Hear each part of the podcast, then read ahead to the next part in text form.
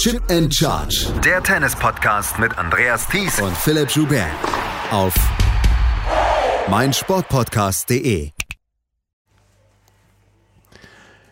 Die Day-Session von Tag fünf, da hat sich das Turnier, die Australian Open, so eine kleine Ruhepause genommen. Am Abend gab es dann nochmal einige wirklich hervorragende Matches. Insgesamt kann man sagen, eine zwei minus, so wie wir es gerne vergeben. Was allerdings war, war es die Ruhe nach dem Sturm. Weil was wir gestern erlebt haben hier bei den Australian Open, tief in der Nacht, das ist etwas, was wahrscheinlich in den nächsten zwanzig, dreißig Jahren nicht vergessen wird und worüber immer wieder gesprochen wird. Herzlich willkommen zu einer neuen Ausgabe von Chip and Charge, dem Tennis Talk, was ihr überall hören könnt, wo ihr Podcasts hören könnt, bei Spotify und natürlich bei meinsportpodcast punkt de. Mein Name ist Andreas Thies, auch wieder mit dabei, Philipp Joubert. Hallo Philipp. Hallo Andreas. Wir haben neunzehnhunderteinundneunzig bei den U S Open mal das Spiel zwischen Jimmy Connors und Paul Haarhuis erlebt.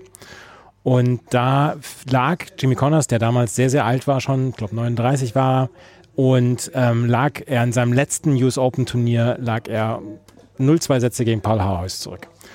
Und dann gab es einen Ballwechsel, wo äh, Jimmy Connors sehr, sehr lange in der Defensive war. Und da musste er drei Überkopfbälle von ähm, Paul Haarhuis r- rüberbringen. Und die hat er rübergebracht. Und bei dem vierten Überkopfball, dann konnte er einen Vorhandpassierball nehmen und konnte den an ähm, Haarhuis vorbeispielen.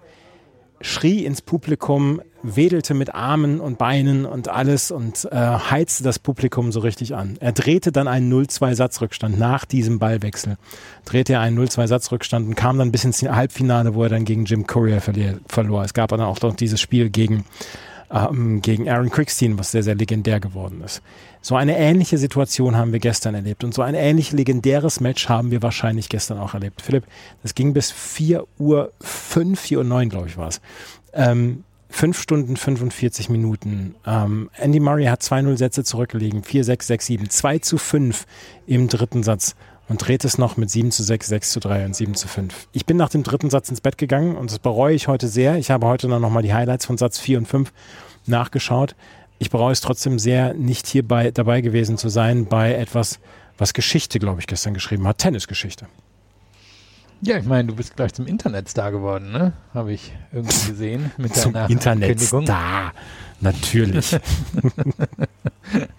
Ja, also ähm, ich gehörte auch zu denjenigen, also ich muss ganz kurz sagen, ganz normal, regulär gearbeitet, völlig zufällig auch dann, also hat reingeschaltet, hatte den, in der Mittagspause hatte diesen einen Ballwechsel, den du jetzt hier auch beschrieben hast, quasi den Quervergleich zum Jimmy Connors Match gesehen, aber dann hat Murray ja dann doch wieder das Break nachher kassiert und dann habe ich ehrlicherweise auch gedacht, ja, ist vorbei, nicht mehr drauf geachtet und als ich dann nach Hause kam äh, und zwischendurch hatte ich noch einen Freund getroffen und dann habe ich in die in die App hier reingeguckt und habe gesehen, was, Match erst vor, bevor ich den Score gesehen habe, Match erst vor einer Stunde zu Ende gegangen, wir haben jetzt irgendwie hier sieben Uhr, Viertel nach sieben, halb acht abends, was denn da passiert?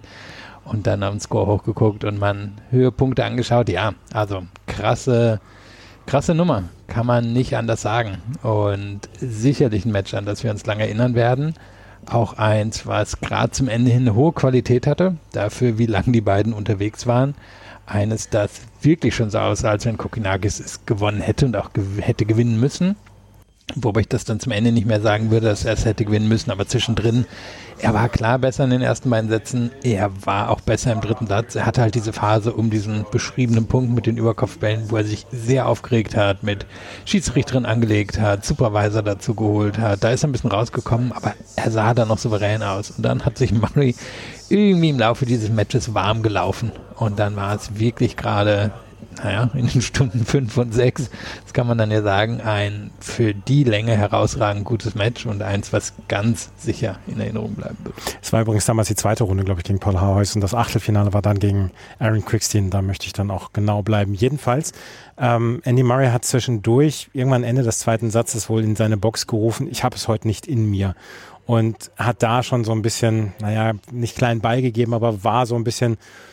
Ja, so ein bisschen down. Er hatte ja auch in der ersten Runde ein sehr, sehr anstrengendes Match gehabt und ähm, das war etwas, was dann vielleicht so ein bisschen dann auch dazu kam und wo man sagen muss, ja, vielleicht ist es wirklich dann heute dann auch zu viel und ähm, da ist ja nichts gegen zu sagen, wenn man ähm, vorher ein Fünfsatzmatch gehabt hat, was wirklich anstrengend war, dann auf jemanden trifft wie Thanasi Kokinakis, der einen guten australischen Sommer jetzt wieder gespielt hat, der ein druckvolles Tennis spielen kann, der so viele Asse schlagen kann, der einen wirklich guten Aufschlag hat, der gute Grundschläge hat und der von dem Heimpublikum dann ja auch so ein bisschen getragen worden ist, wobei man gestern sagen muss, dass Andy Murray durchaus sehr, sehr viel Unterstützung hatte. Ähm, das Match dauerte immer länger und auch Murray wurde immer unzufriedener, weil man ja auch anmerkte, es ist, geht in die vierte, fünfte, sechste Stunde. Dazu kam dann noch die späte Uhrzeit, es war irgendwann drei Uhr, dann wollte er nochmal einen Toilet Break nehmen. Eva Asteraki hat ihm gesagt, du kannst leider keinen Toilet Break mehr nehmen oder du gehst halt in den sechzig Sekunden raus in einer Pause und dann hat er zu ihr gesagt, ja, ich verstehe und ich respektiere die Regeln, aber bei so einem Match zu so einer Uhrzeit braucht man dann auch mal so vielleicht ein bisschen längere Leine und da hat sie ihm dann auch zugestimmt, das hat man dann gesehen im Video. Auf jeden Fall war das ein Match, wo sich Andy Murray irgendwann wieder verbissen hat und das war dann ja auch am dritten, vierten, fünften Satz. Das war Murrays Karriere, oder? Er hat diese, diese unmöglichen Bälle zurückgeholt. Er hat diese unglaublich guten Returns gehabt. Er hat diese großartige Rückhand gehabt. Der Matchball, den er mit der Rückhand, mit dem Rückhandwinner dann auch nochmal geschlagen hat. Das ist so ein bisschen die Karriere von Andy Murray gewesen gestern. Er musste sich alles erarbeiten. Es ist, es ist zwar auch, natürlich ist halt Talent, aber er hat nicht so viel, so, so viel Talent wie Roger Federer gehabt, wahrscheinlich, oder Rafael Nadal. Ähm, Aber er hat sich da durchgearbeitet und das nötigt mir halt allerhöchsten Respekt ab. Ja, das Arbeiten ist es ja wirklich. Und wenn wir jetzt allein nochmal auf das Match hier schauen, am Ende hat Kokinakis siebenundzwanzig Asse mehr. Also es sind ja erstmal siebenundzwanzig Punkte, die ihn Murray aufholen muss. Ja. Und die kann er eben nicht durch den Aufschlag aufholen. Er konnte es gestern auch nicht unbedingt durch den Return wettmachen. Also da hatte Kokinakis am Ende mehr Returns drin im Feld als er. Das heißt, da musste Murray für die Punkte, die er haben wollte, dann auch nochmal zusätzliche Arbeit leisten. Und Kokinakis hatte zwischendrin Phasen, wo er ziemlich unspielbar war, wo die Vorhand wirklich spektakulär spektakulär gut war. Ich verbinde ihn immer eher mit seiner Rückhand, aber die war teilweise wirklich sehr gut gestern, die Vorhand. Das heißt, Murray musste die Phasen des Matches, wo er überhaupt eine Chance hatte, die musste er dann sehr effizient für sich gestalten in der Punktgewinnung.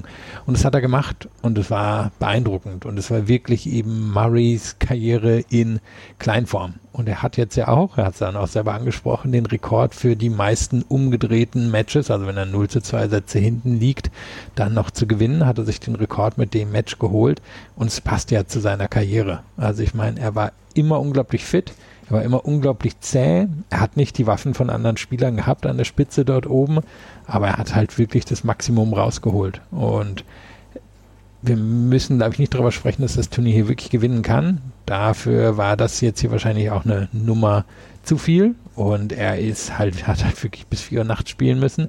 Ist definitiv ein Problem, was Tennis manchmal hat, dass es zu spät wird. Und schwer vorstellbar, dass er jetzt uns hier wirklich irgendwie den Jimmy Connors gibt. Aber es ist ein Match, wofür sich wahrscheinlich für ihn all die Arbeit der letzten Jahre nochmal gelohnt hat. Absolut. Wir hören mal rein. Es gab gestern keine Pressekonferenz, sondern es gab nur eine Mixzone, weil man dann auch alle möglichst schnell ins Bett schicken wollte. Und da hören wir mal ein paar Töne rein von ihm, weil es war relativ direkt nach dem Spiel. Erstens natürlich dann so ein bisschen über das Match, wie er es ähm, ja, gesehen hat. Und das hat er hier erzählt. Yeah, I mean it was. Um, I mean by far the longest match that I've played. But the conditions, that's what's going to happen. You play in cold conditions at that time of the day and with balls like that you're going to get long rallies, long points and um, yeah, I mean I actually felt better on the court today physically than I did the, the other day, which is, you know, which is a positive thing, um, but yeah, finishing at four o'clock isn't ideal. Den zweiten Ton möchte ich noch haben oder möchte ich noch bringen über die Bälle. Ähm, weil das ist ein Thema, was wir seit einer Woche hier erleben. Rafael Nadal hatte sich darüber beschwert, Alexander Zverev hatte sich darüber beschwert, auch Laura Siegemund, Tatjana Maria et cetera, die haben sich alle darüber beschwert und auch ähm, Andy Murray hat äh, was zu den Bällen gesagt und das hören wir hier. I mean, I, I don't know, potentially. Um, it's strange because the courts are fast, you know, the courts are not slow, um, but the, the balls, um, I mean... When we started tonight, like at the beginning of the match, it felt like there was like no, I don't know, like no pressure in the ball, like flat almost. And Thanasi was complaining about it quite a lot during the match as well. So it's just difficult to hit winners once you're in, in the rallies. Um, and I mean, you've seen it. I, I think there was a seventy-shot rally yesterday, or you know, multiple thirty-five, forty-shot rallies, which is not normal. So yeah, I think probably need to look at that. Ja, die Bälle scheinen hier wirklich ein Thema zu sein. Wir sprechen gleich immer noch über Daniil Medvedev. Der hat ähm, vielleicht auch ein bisschen Probleme damit gehabt. Diese Bälle machen nichts mit diesen schnellen Courts. Das heißt, sie gehen relativ schnell auf, sie verlieren vielleicht sogar ein bisschen Druck. Und dann haben wir diese ganz langen Rallyes. Wir haben ja eine siebzig-Shot-Rally diese Woche schon erlebt. Und damit haben sehr viele Spieler Probleme. Natürlich kann, kann man sagen, Stefanos Tsitsipas hat damit keine Probleme et cetera. Aber es gibt viele Spieler, die damit nicht so richtig klarkommen. Und gestern haben sowohl Kokinakis als auch Murray damit gehadert. Und ähm, das scheint hier wirklich ein größeres Thema zu sein. Naja, und wir haben natürlich keine super heißen Bedingungen. Mhm. Also das macht dann auch nochmal einen Unterschied. Ein ähm, bisschen, bisschen... Naja, also es ist zumindest äh, vom, vom P R-Standpunkt her schiefgelaufen. Wir werden dann, glaube ich, am Ende des Turniers sehen, welchen Unterschied es wirklich gemacht hat. Aber es ist ein Thema, was aufgegriffen wird seit, naja, eigentlich ja schon seit dem United Cup. Da, da wurde das schon angesprochen. Und ja, jetzt kann man sagen, Tennis ist halt ein Sport, bei dem man sich immer an die Bedingungen anpassen muss, die halt überall immer anders sind. Nur wenn so viele ansprechen, dann scheint ja schon wirklich was dran zu sein. Und ich meine, wir stehen beide nicht am Court, wir können nicht sagen, wie es jetzt am Ende wirklich ist. Nur ein Faktor scheint es zu sein. Und eben, ich würde nochmal sagen, am Ende hingucken, wenn, wenn jetzt wirklich was zum Beispiel komplett Erstaunliches in beiden Draws passiert ist, dann hat es einen Unterschied vermutlich gemacht. Wenn am Ende dann doch die gewinnen, die immer gewinnen, dann, naja, kann man sagen, sind es halt auch diejenigen, die sich immer am besten an die Bedingungen anpassen können. Wir haben im Moment wirklich kühle Bedingungen am Abend. Also ich war jetzt eben nochmal draußen und äh, habe dann auch nochmal ein bisschen was geguckt. Und jetzt gerade bei äh, Maria Sakkari gegen Lin Zhu, da sind es nicht mehr als fünfzehn Grad auf dem Platz. Da weht dann auch ein relativ starker Wind dann auch noch dazu. Und das sind keine guten Bedingungen. Dann äh, sind die Bälle natürlich ein Thema. Und wenn es hier warm wäre, wenn es hier jetzt noch fünfundzwanzig Grad wären et cetera, dann würde der Ball dann auch anders reagieren. Und das ist vielleicht dann auch so ein Thema, was wir dann gestern erlebt haben. Die größte... Die Die größte Geschichte ist allerdings dieses späte Ende nach vier Uhr. Und da hat ähm, Andy Murray dann nochmal einen sehr hörenswerten O-Ton gebracht. Das hören wir hier. Yeah, because it doesn't, I don't know who it's beneficial for. It's like a match like that. You know, yeah, we come here after the match and that's what the discussion is. And rather than it being like epic Murray-Kokinakis match, it's like, you know, it ends in a bit of a, you know, bit of a farce. And no, you know, amazingly, people stayed until the end, and I, I really appreciate people doing that and creating an atmosphere for us at the end. I really appreciate that, and some people obviously need to work the following day and everything.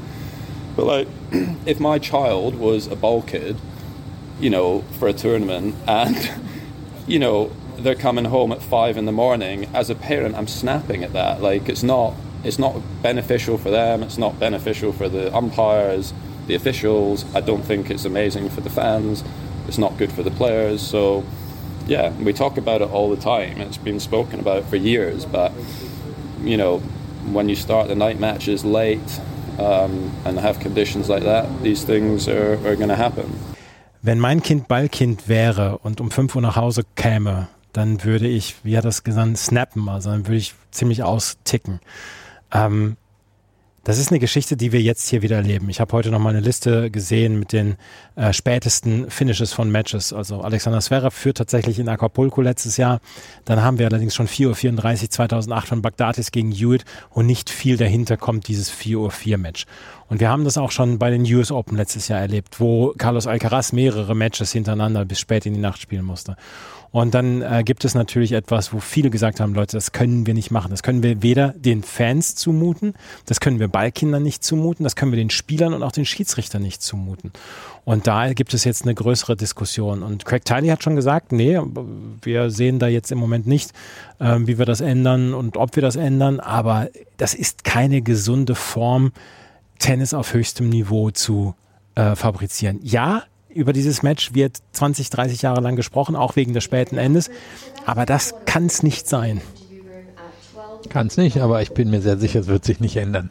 Denn die Night Sessions werden nochmal separat verkauft, damit wird Geld gemacht. Mhm. Man könnte jetzt natürlich sagen, nur ein Match rein.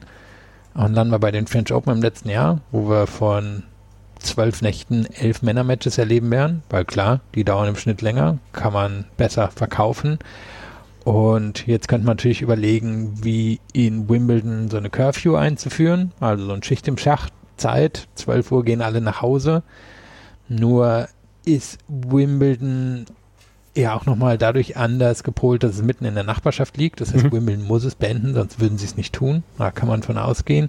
Hier befinden wir uns jetzt ja auch in den Sommerferien in Australien. Also ist ja auch nochmal etwas andere Umstände. Und die Anlage ja, hat keine Nachbarn. Genau, wir haben einen Park nebenan. Ja. Also unten ein Cricket-Stadion. Genau. Und von daher, da wird nichts passieren. Also da kann man von ausgehen, ich gehe eher davon aus, dass die French Open und Wimbledon versuchen werden, es immer weiter nach hinten zu ziehen. Und alle anderen Turniere auch. Ich meine, wir sehen es bei den Masters-Turnieren ja auch schon. Und darauf wird es hinauslaufen. Dafür lassen sich Tickets verkaufen. Das, für die Spieler ist das nervig. Für die Zuschauer, wo das Turnier eine Woche vor Ort ist, ist das eher wahrscheinlich mal eine Ausnahme, was Besonderes. Von daher... Klar, eigentlich sollte sich es ändern, aber ich bin mir wirklich ziemlich sicher, dass es eher noch schlimmer werden wird. Ich sage, ich sage, fangt um sieben Uhr an, sagt, um ein Uhr ist hier spätestens Schluss und dann äh, machen wir am nächsten Tag weiter. Die, die Menschen bekommen mindestens sechs Stunden Tennis zu sehen und wenn man vorher aufhört, ist es gut. Wenn, ähm, wenn dann nicht aufgehört wird, ähm, dann muss am nächsten Tag weitergespielt werden. Es muss in irgendeiner Weise, muss ein, muss ein Kompromiss her, meine ich. Andererseits ist es natürlich auch so, wir haben ganz selten diese Matches. Also jetzt läuft hier im Moment noch ein Match zwischen Maria Sakkari und Lin Zhu zu diesem Zeitpunkt und es ist jetzt ähm, halb eins morgens und selbst das ist eigentlich zu spät. Also das ist... Ja, aber jetzt geh, geh wirklich mal durch. Also jetzt gehen wir nach Südamerika rüber. Ja. Das ist immer der Fall. Ja. Wimbledon, äh, Entschuldigung, äh, Miami, Indian Wells, immer in die Nacht rein, Madrid in die Nacht rein, Rom in die Nacht rein. Also alles geht in die Nacht. Von daher, es ist eine Kultur, die sich im Tennis etabliert hat und die kann man falsch finden, aber ich glaube nicht, dass sie sich groß ändern wird. Andy Murray hat gestern ein bemerkenswertes Match gewonnen und jetzt trifft er in der dritten Runde auf Roberto Bautista Agut, der ihm damals das Abschiedsmatch bereitet hat vor vier Jahren. Und es wird immer merkwürdiger, dass Andy Murray damals dieses Abschiedsvideo bekommen hat, dass er damals dieses Match bekommen hat in der John Cain Arena damals. Und jetzt spielen die beiden gegeneinander. Das, also wenn das nicht, also das ist ja, das ist ja schon fast Schicksal, ne? Ja, und das Ding ist ja, seitdem ist Federer zurückgetreten. Ich denke, ja. Es gibt eine gewisse Chance, dass Nadal zurücktreten wird, bevor Murray zurücktritt. Djokovic wahrscheinlich nicht. Aber es könnte halt in der Theorie zumindest sein, dass er derjenige ist von den Vieren, der am längsten noch auf der Tour bleibt. So, das Match wollten wir auf jeden Fall noch mit ansprechen. Wir müssen allerdings ähm, jetzt über die dritte Runde in der oberen Hälfte sprechen. Sowohl bei Frauen als auch bei Herren. Und ähm, da fangen wir bei den Herren an. Wir sind jetzt schon mal gerade bei den Herren und da können wir jetzt mal über ein paar Spieler sprechen und da können wir dann jetzt mal über Daniil Medvedev sprechen. Der letztjährige Finalist ist raus. sechs zu sieben, drei zu sechs, sechs zu sieben. Wir haben es gerade eben noch erlebt, das Matchende, bevor wir angefangen haben aufzunehmen. Sebastian Korda steht im Achtelfinale und er hat dieses Match sehr, sehr klar dominiert, vor allen Dingen im zweiten und dritten Satz. Im ersten Satz war es eine ausgeglichene Geschichte, auch weil Korda vielleicht zwischendurch noch zu viele Fehler gemacht hat.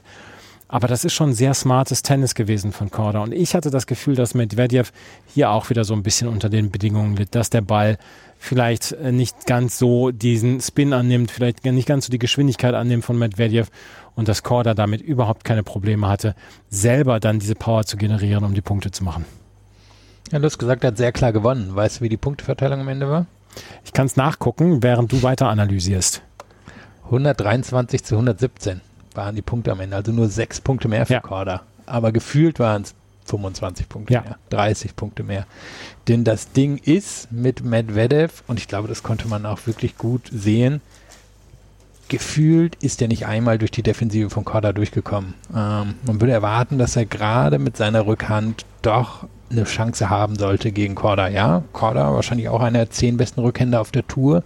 Nur Medvedev hat abseits vom Aufschlag natürlich nicht so viele Offensivwaffen und wenn, dann ist die Rückhand. Und er ist Cross wirklich, also da waren sicherlich Winner dabei, aber gefühlt war einfach kein einziger Winner dabei, wo, wo er mal durch die Rückhand Cross durchgekommen ist. Longline auch kaum. Für ihn gab es nicht wirklich einen Weg, hier selber das über die Winner zu gestalten. Und das Match lag am Ende auf dem Schläger von Korda. Du hast gesagt, er hat smart gespielt, er hat die Bälle natürlich früh genommen, Er hat die Öffnung gesehen, er hat die Winner gesucht, er hat sie danach gefunden, er hat gut aufgeschlagen, Return sowieso schon einer der besseren auf der Tour. Super Match von Korda. Die Bedingungen waren wahrscheinlich wirklich nicht ideal für Medvedev. Der hätte gerne was Schnelleres gehabt. Und trotzdem muss er sich am Ende sagen, meine Güte, ein so enges Match und dann kann ich nicht mal einen der Sätze gewinnen. Das spricht halt dafür, was mit Medvedev über das letzte Jahr passiert ist. Dass er nämlich diese Art von Matches einfach nicht mehr für sich entscheiden kann, weil er mit seiner Defensive gegen die Allerbesten nicht mehr durchkommt und im Moment nicht genug Offensivwaffen hat, um so ein Match für sich zu entscheiden. Und das hat man hier in dem Match dann nochmal gesehen. Er hat ja zwischendurch auch früher dann diesen Aufschlag gehabt, der so ein Selbstverständnis war, wo man gesagt hat, er kann innerhalb von neunzig Sekunden Aufschlagspiele gewinnen. Dieser Aufschlag hat so komplett seinen Schrecken auch verloren.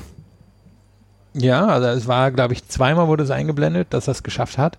Aber wenn ich jetzt hier drauf gucke, eben, er hat genauso viele erste Aufschläge reinbekommen wie Korda oder hat ein Prozent mehr, vierundsechzig zu dreiundsechzig, aber hat am Ende weniger erste Aufschläge gewonnen. Und siebenundsechzig Prozent in einem ersten Aufschlag für ihn am Ende. Also klar, Korda ist ein sehr guter Return-Spieler, aber da muss eigentlich gegen fast jeden Gegner auf der Welt fünfundsiebzig, achtundsiebzig, achtzig oder so stehen. Einfach, weil das so eine wichtige Komponente seines Spiels ist. Aber auch hier ziemlich zahnlos gewesen gegen Korda. Sebastian Korda steht in der nächsten Runde und dort trifft er jetzt auf Hubert Hurkacz. Der hat sich auch extrem schwer getan heute gegen Denis Shapovalov. Aber das war natürlich vielleicht auch vorher zu erwarten. sieben sechs, sechs vier, eins sechs, vier sechs. sechs zu drei. Hubert Hurkacz, der so überhaupt keine guten Erinnerungen an die Australian Open hat, bislang noch nie über die zweite Runde hinausgekommen ist, steht jetzt im Achtelfinale und darüber ist er sehr, sehr froh. Denis Shapovalov macht sich das Leben zwischendurch immer wieder selber schwer, dadurch, dass er viele Doppelfehler spielt, dadurch, dass er neben seinem, ja, neben seinem absolut flashy Tennis, wo er zwischendurch Winner über Winner schlägt, dann aber wieder Phasen hat, wo er nichts trifft. Und das war etwas, was mich heute wieder beschäftigt hat. Denis Shapovalov hat so viele Anlagen und zwischendurch stellt er sich einfach selber ein Bein. Hubert Hurkacz hat das gut durchgezogen, aber Hubert Hurkacz hat halt auch so ein, ich möchte sagen, der hat so eine Amplitude, wo man sagt, da sind nicht, da sind nicht so viele Ausschläge nach oben, aber auch keine Ausschläge nach unten. Er spielt halt sein Zeug und das spielt er auf einem sehr hohen Niveau immer. Ja, ich hatte mir hier aufgeschrieben zu dem Match, hat fünf Sätze gedauert, weil es fünf Sätze dauern konnte, also war ja jetzt ehrlicherweise nicht der ganz große Kracher. Nee, war es nicht. Also nicht jedes Fünfsatz-Match ist super, sondern manchmal ist ein Fünfsatz-Match einfach da, weil es in Wirklichkeit ein Fünfsatz-Match gibt. Du hast angesprochen, Hurkacz war gut, Hurkacz hat gut verteidigt, Hurkacz hat gut aufgeschlagen, ähm, hat am Ende übrigens auch hier genau sechs Punkte mehr gewonnen als sein Gegner. Und was mit Shapovalov passiert ist, das hat man im letzten Spiel gesehen. Shapovalov ähm, hat null vierzig, als Hurkacz aufschlägt. Es waren drei disziplinierte, konzentrierte Ballwechsel, die ihm das gebracht haben, also wo er einen Punkt gut aufgebaut hat, wo er einen Punkt gut abgeschlossen hat. Und dann kriegt er die Möglichkeit und was war drin? Auf jeden Fall ein Return, der im Feld hätte landen können.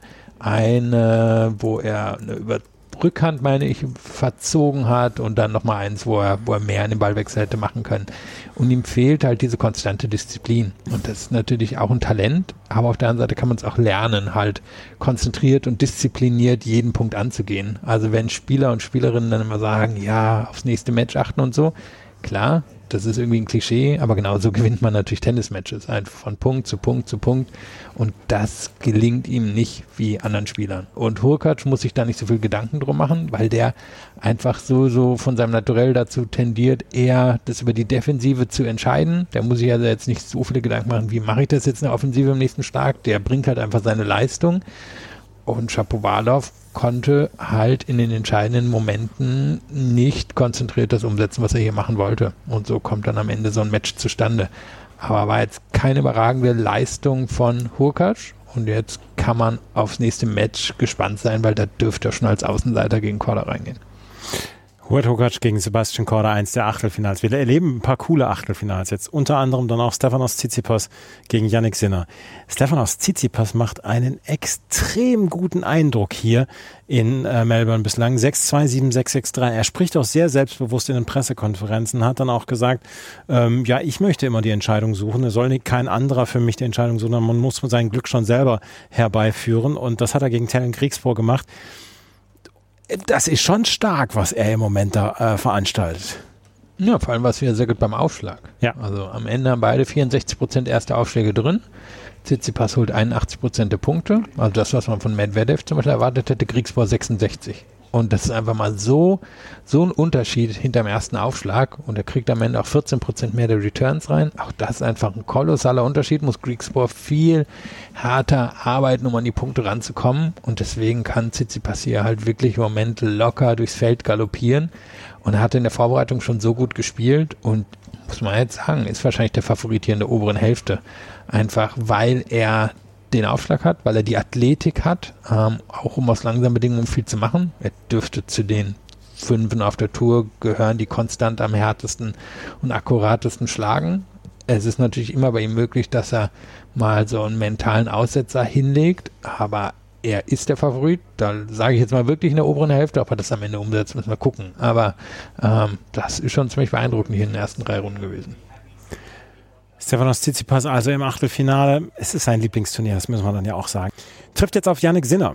Und Jannik Sinner hat sich heute so ein bisschen durchgequält. Naja, die ersten zwei Sätze. Da hat er verloren gegen Marton Fucovic, der extrem inspiriert gespielt hat in den ersten beiden Sätzen und ähm, wirklich aus allen Rohren gefeuert hat und seine zwischendurch, er spielt ja eigentlich die beidhändige Rückhand, zwischendurch hat er einen Passierball mit einer einhändigen Rückhand da rausgehauen. Das war sehr beeindruckend. Da hat er sich an sich selbst berauscht, hat sich so an sich selbst berauscht, dass er ab dem dritten Satz überhaupt nichts mehr hinzufügen konnte. Er hat dann zwar noch im vierten Satz mit zwei zu null geführt, hat dann aber die letzten zwölf Spiele hintereinander verloren. Jannik Sinner zieht ins Achtelfinale ein und jetzt erleben wir Stefanos Tsitsipas gegen Jannik Sinner zum nächsten Mal in der zweiten Woche eines Grand Slam Turniers und ähm, ja, Sinner die ersten zwei Sätze fast chancenlos, die drei anderen Sätze durchspaziert.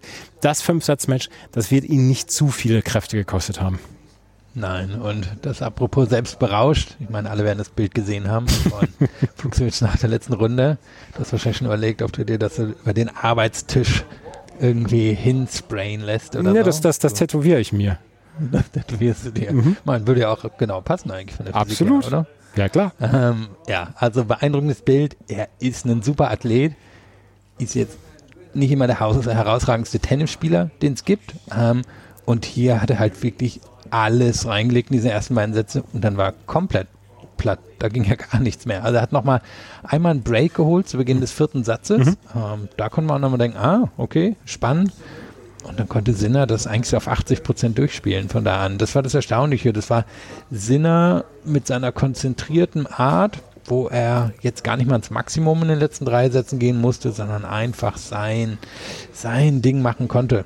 Und für Sinner ist das nächste Match, glaube ich, super wichtig, weil es auch den Ton gesetzt hat am Anfang der letzten Saison, weil er von Tsitsipas total auf den Deckel bekommen hat.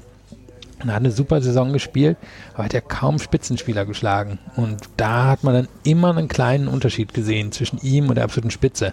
Und jetzt kann er quasi für sich messen, wo er hier am Anfang der Saison zwanzig dreiundzwanzig steht. Kann er mithalten wie, gegen jemand wie Tsitsipas oder ist dessen Explosivität einfach zu viel für ihn? Da, auf das Match freue ich mich extrem. Félix Auger-Aliassime hat im zweiten Satz mal wieder ein Abenteuer aus einem Match gegen Francisco Cerundolo gemacht, hat aber am Ende in vier Sätzen ganz klar gewonnen, trifft jetzt auf Jiří Lehycka. Der hat in fünf Sätzen gegen Cameron Norrie gewonnen. Cameron Norrie wurde hinterher, naja, so ein kleines bisschen vorgeworfen, dass er vielleicht zu viel gespielt habe in den letzten Wochen in diesem australischen Sommer. Er hat gesagt, nee, war nicht. Ich war einfach im fünften Satz nicht der bessere Spieler. Und der, das war Lehycka. Hat dann auch gesagt, ich spiele in Kolumbien beim Davis Cup. Da hat ja Großbritannien ein unglaublich unangenehmes Los in der Höhe von Äh, Kolumbien äh, müssen sie antreten, aber Cameron Norrie wird dort antreten. Jiří Lehycka in der, zwei, in der zweiten Woche eines Grand Slams Turnier, Grand Slam Turniers, der erste männliche Spieler aus Tschechien seit ähm, Thomas Berdych zweitausendneunzehn bei den Australian Open, der die zweite Woche eines Grand Slams erreicht. Und dann haben wir oben, noch ganz oben, Yoshihito Nishioka, der ins Achtelfinale eingezogen ist durch einen Dreisatzsieg gegen Mackenzie McDonald. Und er trifft jetzt auf Karen Khachanov in einer Neuauflage von der zweiten Runde zweitausendneunzehn. Damals gewann Karen Khachanov sechs drei, sechs drei, sechs drei. Ähm, das könnte diesmal ein bisschen knapper werden. Karen Khachanov hat ein sehr emotionales, sehr stimmungsvolles Duell gegen Francis Tiafoe an dessen fünfundzwanzigsten Geburtstag gewonnen. Aber da möchte ich dann auch fragen, was hat sich Francis Tiafoe im Tiebreak des vierten Satzes gedacht? Ja, das hat er sich generell in dem Match gedacht, weil am Ende auch hier nur neun Punkte Unterschied. Das ist wirklich nicht viel über vier Sätze, können sich ja selber ausrechnen, sind ziemlich genau zwei Punkte pro Satz. Also, ne? Einmal irgendwie ein Aufschlagspiel oder sowas schiefgelaufen ist.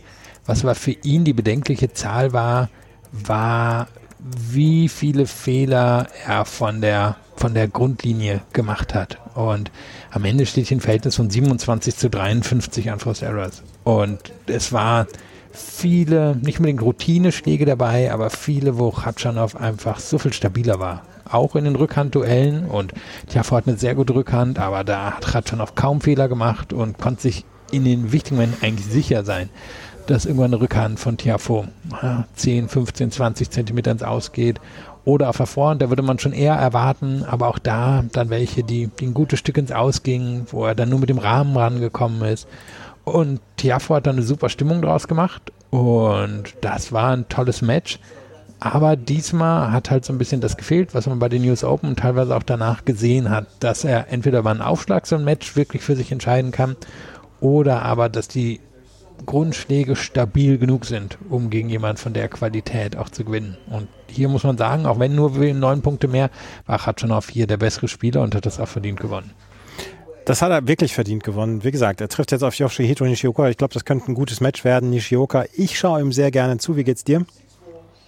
Ja, schon. Ist natürlich was anderes. Und war jetzt ja auch interessant gegen McDonald. Beide ähnliche Körperform, mhm. ähm, beide ungefähr ähnlich groß, aber total andere Spieler. McDonald nimmt wirklich früh, versucht, die Punkte zu entscheiden. Haben wir auch gegen Nadal gesehen. Nishioka kommt am Ende primär aus der Defensive. Und naja, am Ende hat es Nishioka durch einen besseren Aufschlag entschieden. Darf man bei ihm nicht vergessen. Der hat einen ziemlich guten ersten Aufschlag und retourniert natürlich gut, retourniert auch besser als McDonald, ist auch der bessere Spieler als McDonald, muss man einfach so sagen, konstantere. Und jetzt kann man gespannt sein. Hat er eine Chance gegen Khachanov? An sich sollte ihm das Spiel liegen. Ich habe jetzt nicht nachgeguckt, ob es schon mal direkte Duelle gab. zwei eins. Eins gab es ja zwanzig neunzehn bei den Australian Open.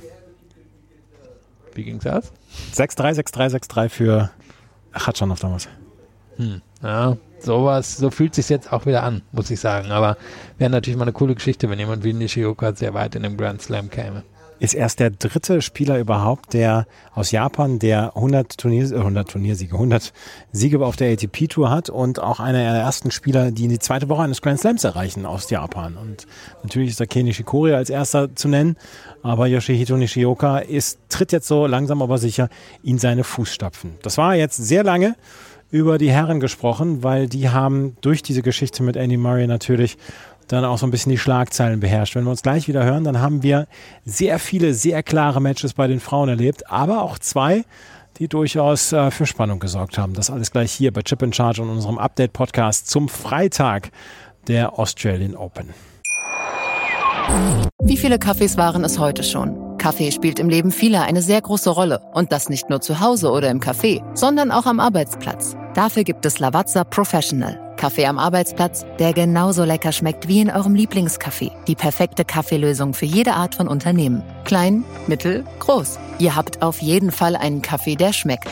Die richtige Motivation für eure Arbeitstage. Alle Infos zu Lavazza Professional findet ihr auf lavazza pro punkt de mit allen Kaffeelösungen für euer Büro.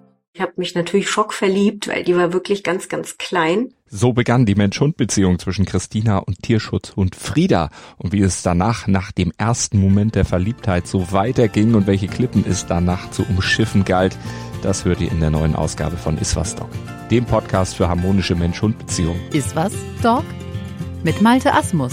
Überall, wo es Podcasts gibt. In der unteren Hälfte bei den Männern kann man sagen, das Draw hat sich geöffnet. In der oberen Hälfte der Frauen können wir sagen, huiuiui, da ist noch eine ganze Menge los, was gesetzte Spielerinnen angeht. Und da erleben wir einige Achtelfinals, auf die wir uns, glaube ich, wirklich sehr, sehr freuen können. Und ähm, da sind schon sehr viele Spielerinnen dabei, wo man sich nicht viel Fantasie herbeiführen muss, um zu sagen, die können das Turnier gewinnen, oder? Ja, und das ist gerade so ein bisschen wie, wie fast früher, also es hat sich so ein bisschen gedreht. Ja, habe ich auch das Gefühl. Mhm. Damen gehen hier locker durch die ersten Runden durch und jetzt kommen langsam so die Spitzenduelle und bei den Herren zerfällt das Draw ja doch schon ein bisschen. Ich meine, bis auf Djokovic sind da eigentlich alle so richtig großen, na, na Tsitsipas können wir noch dazu nehmen, alle richtig großen aktuellen Namen raus. Da kann es sein, dass wir dann na, nicht ganz so enge Sachen zum Ende hin erleben, aber bei den Damen, im Moment gehen sie alle durch und ja, also da, da könnten wir in der nächsten Runde wirklich ein paar Höhepunkte bekommen.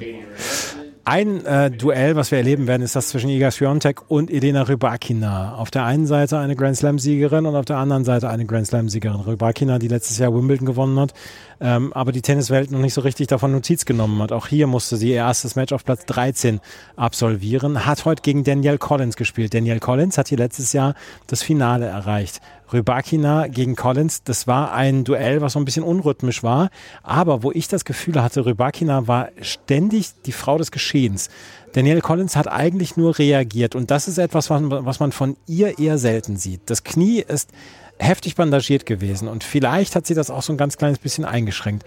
Aber die passivere von zwei Spielerinnen zu sein, das erlebt man eher selten und das haben wir heute vor allen Dingen in Satz eins und Satz drei erlebt, meiner Meinung nach. Ja, und zwei war eigentlich auch nur so eng, weil Collins sehr gut gekämpft hat. Also das, das macht sie eigentlich immer, aber das war beeindruckend. Und ansonsten war es ein Match, das bestimmt wurde von Aufschlag und Return von Rybakina. Also Rybakina hat am Ende klar mehr Return-Punkte gewonnen, war die bessere Aufschlägerin, ähm, hat ja da einen großen Unterschied gemacht und dürfen wir wirklich nicht unterschätzen, wie gut das Surfen Rybakina ist. Du sagst es, sie geht ein bisschen unter, aber jetzt kriegt sie vielleicht, naja, also mindestens, das würde ich sagen, zweitgrößte Match ihrer Karriere jetzt in der nächsten Runde gegen Swiatek, weil alle werden drauf gucken. Swiatek ist der absolute Superstar. Rybakina hat allerdings genau das Spiel, um Swiatek in Gefahr zu bringen. Da wird sie allerdings so einen Aufschlagstag dann brauchen, vielleicht noch ein bisschen besser wie der gegen Collins. Und Collins im Moment scheint eben nicht fit zu sein und hat dann eben wirklich das Problem, wie kommt sie in so ein Match rein, was so von den ersten beiden Schlägen der Gegnerin dominiert wird. Das ist dann wahrscheinlich frustrierend, dann kommt die Verletzung dazu, dann ja, ist, ist sie da einfach, naja, bis auf diese Phase im zweiten Satz, wo sie sich beeindruckend reingekämpft hat, die zweitbeste Spielerin gewesen und jetzt, na, jetzt kann man sehr gespannt sein auf Rybakina gegen Swiatek. Iga Swiatek, da müssen wir gar nicht so richtig viel zu sagen. Ich habe heute bei Twitter den Begriff skrupellos gewählt, um ihr Match gegen Kristina Buchscher zu analysieren. sechs zu null, sechs zu eins hieß es am Ende. Buchscher hat ähm, am Ende noch das vorletzte Spiel bekommen und dann hieß es am Ende sechs null, sechs eins. Ja gut, das war eine Machtdemonstration. Ja, und zwar halt auch Buchscher hat von ihren Anlagen her sicherlich eher ein Sandplatzspiel, bisschen auf Sicherheit, mit Topspin verteilen.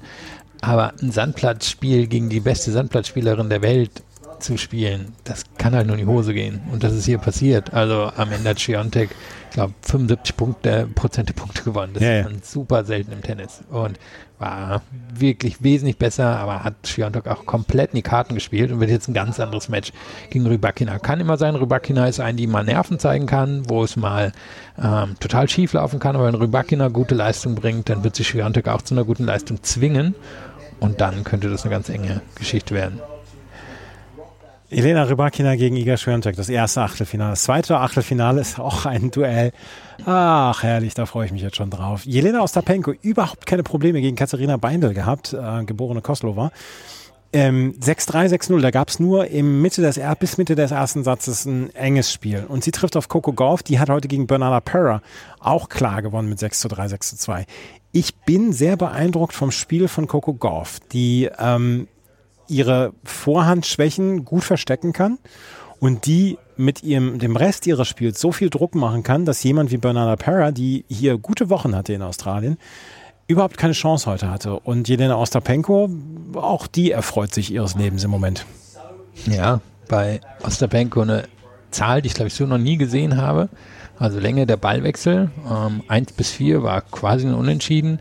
Und alles darüber hinaus hat Ostapenko mit siebenundzwanzig zu fünf gewonnen. Also ja, quasi jeder Ballwechsel, der über vier Schläge ging, ging zu neunzig Prozent oder ein bisschen mehr als achtzig Prozent an Ostapenko. Das war eine Machtdemonstration, weil da waren auch kaum Unforced Errors dabei. Ich glaube, da waren ein oder zwei dabei.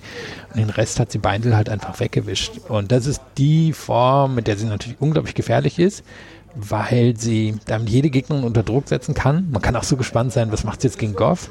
Ist sie da die Nächste, die da in die Vorhand von Gauff reingeht? Oder sagt sie, ach, ich oder sowieso so gut, da, da muss jetzt keine Rücksicht drauf nehmen. Also kann super gespannt sein und Gauff, da hat für mich nochmal einen Unterschied heute auch gegen Pera gemacht, der Aufschlag. Ähm, der ist jetzt schon, schon wahrscheinlich Top zehn und sie hat, ähm, glaube, was hatte ich mir rausgeschrieben, sechs Asse mehr gehabt am Ende als Pera, äh, sechs mehr erzwungene Return-Fehler und am Ende waren hier irgendwie zwölf Punkte Unterschied oder dreizehn Punkte Unterschied in dem Match. Das heißt, da hat sie, ähm, da hat sie einfach schon mal sich den Vorsprung geschaffen. Und von der Grundlinie hat Pera das gut gemacht. Pera hat natürlich dann auch als Linkshänderin einen Vorteil, dass sie mit, naja, ihrem natürlichen Schlag und auch mit ihrer natürlichen Power die Vorhand von Gauff attackieren kann. Hat dann jetzt aber am Ende nicht irgendwie wirklich die Möglichkeiten, Gauff da so richtig unter Druck zu setzen und zieht dann aber am Ende, vor allem den kürzeren, weil sie eben im Aufschlag nicht an das rankommt, was Gauff hat. Und das assoziiert man irgendwie eigentlich so mit Gauff, aber die ist wirklich schon eine Top zehn Aufstiegerin auf der Welt und kann irgendwann eine Top fünf werden. Und dann, dann wird sie aber mal richtig gefährlich werden. Und die ist sich ihrer Rolle auch so bewusst, Coco Gauff, ne? Hat heute wieder ein ganz tolles Interview gegeben, On-Court-Interview, gibt großartige Pressekonferenzen. Die weiß schon, was von ihr erwartet wird und sie erfüllt diese Erwartungen, auch abseits des Platzes. Ja, die bringt halt immer Leistung. Noch eine mhm. Zahl. achtundachtzig Prozent der Returns reinbekommen. Das ist so Kerber in Wimbledon-Style. Das sieht man ja sehr, sehr selten auf der Tour. Die bringt halt ihre Leistung auf den Platz, neben Platz. Also man kann gespannt sein auf das gegen Ostapenko. Und Ostapenko, kann man sagen, hat, hat wieder was Großartiges an. Also wenn es wieder anhat im nächsten Match, dann ähm, ja, kann man gespannt sein, wie das ausgeht. Bringt immer ihre Leistung, das können wir auch über Jessica Pegula sagen. Die hat heute gegen Marta Kostyuk nichts anbrennen lassen. sechs zu null, sechs zu zwei. Was mich bei Jessica Pegula immer beeindruckt, ist die Seriosität und dieses No-Nonsense, was sie hat, wo sie dann auch nicht in irgendeiner Weise zaubert oder versucht, ihre Gegnerin mal auszuspielen oder lächerlich zu machen oder so. Nee, das macht sie seriös, das arbeitet sie seriös weg und das wird dann äh, am Ende Ähm, schön verpackt, weggeschickt und Marta Kostyuk wurde schön verpackt, weggeschickt, sechs zu null, sechs zu zwei, aber die nächste Runde, das wird sie nicht schön verpackt wegschicken können, da wird nämlich Barbora Krejčíková auf sie treffen und die hat heute gegen Angelina Kalinina mit sechs zu zwei, sechs zu drei gewonnen und hat ähnlich beeindruckt.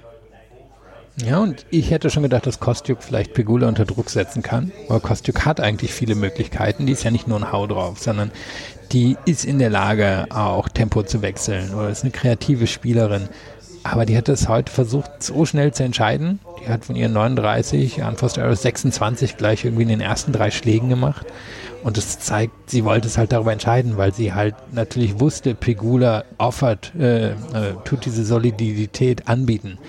Und da hinzugehen und, naja, zu gucken, dass sie das auf ihren eigenen Schläger bekommt, sicherlich eine ganz gute Idee. Ist dann aber so wegzugeben, weil ich ein bisschen überrascht. Und das, glaube ich, wird Krejčíková Pegula nicht anbieten. Denn Krejčíková hat heute eine richtig gute Leistung gebracht. Ähm, es war teilweise auch ein bisschen enger, als man irgendwie annehmen würde. Bei einem sechs zwei, sechs drei war es, glaube ich. Aber da hat Krejčíková wirklich ihre ganze Kreativität ge- gezeigt. Viele Netzangriffe, viele Bälle früh genommen, viele Winkel. Also das, denke ich, ist fast ein Match im Moment auf Augenhöhe gegen Pegula. Barbora Krejčíková auf dem Weg zurück zu dieser Form, die sie zwanzig einundzwanzig zu den French Open gebracht hat.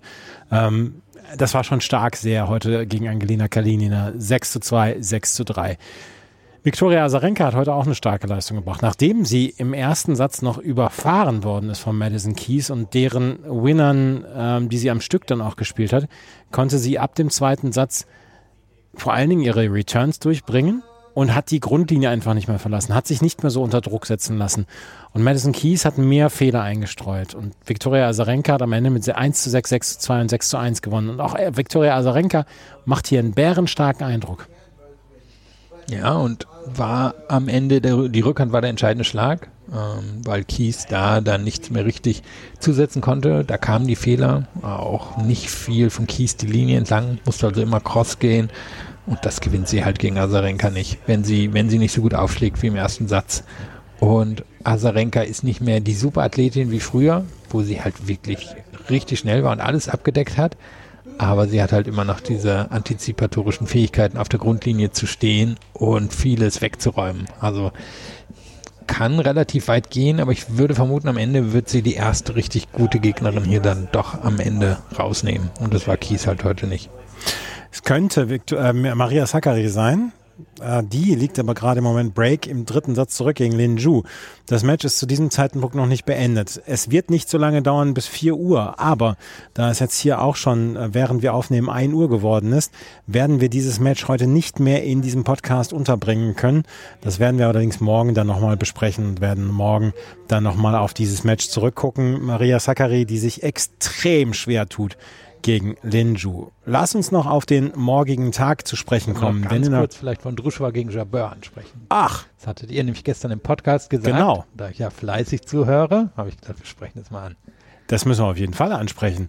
Ähm, Ons Jabeur ist ausgeschieden gegen Marketa Vondrushova. Marketa Vondrushova, die kann ihre Gegnerinnen schon extrem frustrieren, oder? Und das hat sie gestern gemacht mit Ons Jabeur, weil die war am Ende nämlich ziemlich ner- fertig mit den Nerven. sechs eins, fünf sieben, sechs eins für Marketa Vondrushova.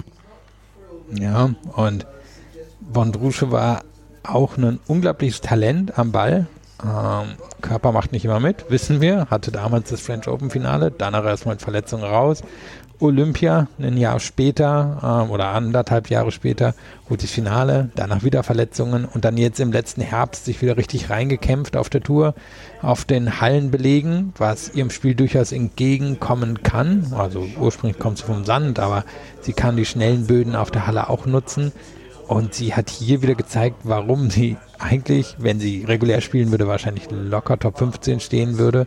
Das ist, sie hat eine große Sicherheit im Spiel, sie ist sehr kreativ, sie schlägt vielleicht den besten Stoppball im Tennis, ähm, sie sieht unglaubliche Winkel gegen Spielerinnen, sie ist richtig gut am Netz und zeitgleich in ihren sehr guten Matches macht sie sehr wenig Fehler und hier sticht eine Zahl dann auch ganz krass raus. Bei den, ähm, bei den Ballwechseln zwischen fünf und acht Schlägen macht sie am Ende vier Unforced Errors und Jabeur macht siebenundzwanzig, also dreiundzwanzig Punkte Unterschied alleine da. Und Jabeur hat immer wieder die Nerven weggeworfen oder war unkonzentriert in dieser Art von Ballwechseln und Vondrushova hat eine sehr große Sicherheit angeboten. Müssen sagen, anscheinend, also so war es jetzt aus der Ferne zu sehen, Rückenprobleme immer noch für Jabeur. Kann sein, dass das aus Adelaide quasi einfach äh, mit in dieses Turnier reingekommen ist.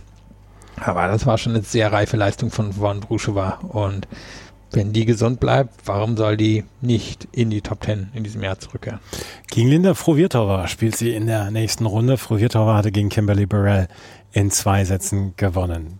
Danke, dass du hier nochmal darauf aufmerksam gemacht hast, dass wir dieses Match noch besprechen wollten. Jetzt kommen wir aber auf die Matches von morgen zu sprechen. Varvara Gracheva gegen Karolina Pliskova in der ersten Runde. Dann, äh, das erste Match. Dann, ein Match, auf das ich mich sehr freue, Kamila Georgi gegen Belinda Bencic.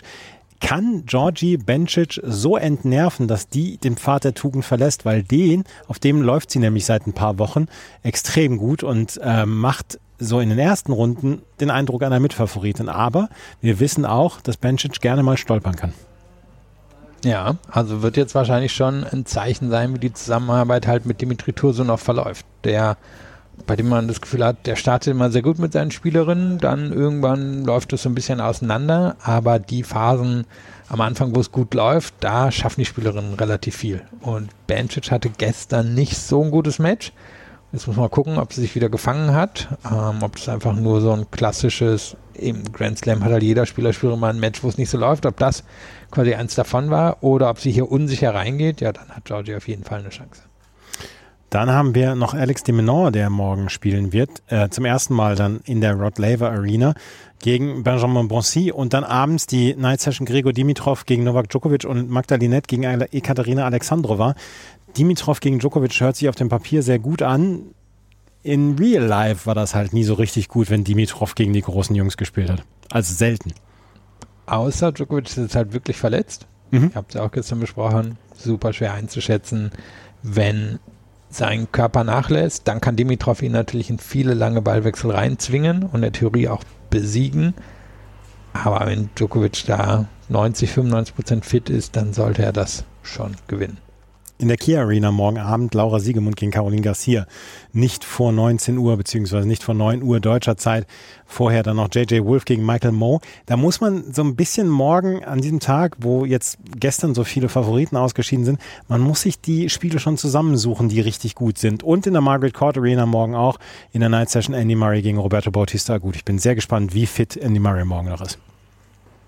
ja, ist mutig, ist da hinzusetzen in die Night Session, aber blieb den Veranstaltern natürlich auch nichts anderes über, als es genauso zu machen. Ähm, aber ja, du hast gesagt, ein bisschen dünn ist es teilweise morgen schon. Ich meine, Magdalenette gegen Ekaterina Alexandrova auf dem, auf dem Center Court ist jetzt nicht, was man wahrscheinlich irgendwie erwartet hätte, aber es hat sich insgesamt hier ein bisschen ausgedünnt. Ähm, aber das, das ist dann halt so ein bisschen die Kehrseite dessen, wenn viele bekannte Namen am Anfang ausscheiden, dann bleiben halt neue Namen über und da muss man mal gucken. Vielleicht entwickelt sich ja doch Überraschendes.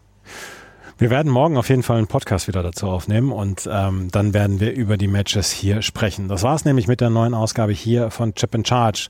Wir werden am Wochenende, jetzt morgen und übermorgen werden wir auch zwei Podcasts haben und dann werden wir äh, in die zweite Woche dann gehen. Wenn euch das gefällt, was wir machen, freuen wir uns über Bewertungen, Rezensionen auf iTunes und auf Spotify. Folgt uns bei Twitter und Instagram und es gibt nicht nur morgen und übermorgen den regulären Podcast, sondern dann auch natürlich, wie ihr es in den letzten Tagen gewohnt wart, die Nachtwache. Vielen Dank fürs Zuhören. Bis zum nächsten Mal. Auf Wiederhören. Chip and Charge. Der Tennis-Podcast mit Andreas Thies und Philipp Joubert. Auf meinsportpodcast punkt de.